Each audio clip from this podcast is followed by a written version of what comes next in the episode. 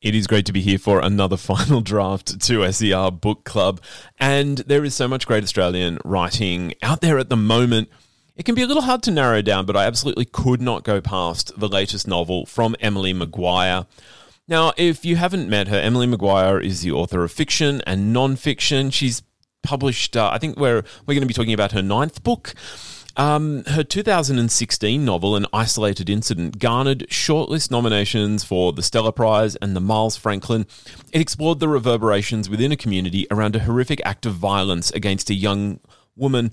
And if you are engaged in the, the broader, I guess, political and social conversation around violence against women and just the treatment and status of women in society, you can appreciate that this has been a long a long, long conversation that, that you know dates generations.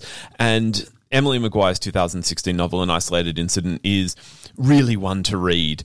Uh, Maguire is a master of closely drawn character, and the population of her novels, they feel almost like they could be your neighbor or a workmate in the ways that they just jump off the page. They, they feel real. Her latest novel is called Love Objects. It takes us into Sydney's inner west, where Nicole has lived pretty much her entire life. It's a modest house, but Nick has always said her family has a bed there if they ever need it. Nicole hasn't had much in the way of family, though, after her mum died and her sister moved to Brisbane. When Michelle left, she took Lena, Nick's niece. Lena and her brother Will grew up worshipping their Auntie Nick. Her house was an escape from home, and she supported their every endeavour unconditionally. When Lena moved to Brisbane, Nick was devastated. But now, Lena's back in Sydney studying, and every Sunday she and Nick meet up for lunch. Now, one Sunday, when Auntie Nick misses their date, Lena goes in search of her aunt. And there she makes a shocking discovery. Now, it's it's hard to know whether to just kind of leave this synopsis on that very clickbaity cliffhanger. The shocking revelation is designed to garner quick response, even judgment from the reader. And then Maguire goes on to complicate those initial impressions. As I mentioned earlier, Emily, Emily Maguire is masterful in her realization of character. Nicole is simultaneously close and relatable, then at terms completely foreign in her thinking. Maguire's brilliance is to bring us so close into Nicole's life that we're able to sit with the discomfort of knowing there are no easy answers for Nick in her life. A key understanding of the dynamics of love objects is in the relationships between Nicole, Lena, and Will. Maguire wants us wants to explore what the ethicist Peter Singer would call our expanding circle within their dynamic, we have a love that looks like that, I guess, uh, of, you know, kind of the typical nuclear family, you know, parents, children, whatever value that term, I guess, still holds and should hold um, in, you know, 2021. Nick has always viewed Lena like a daughter.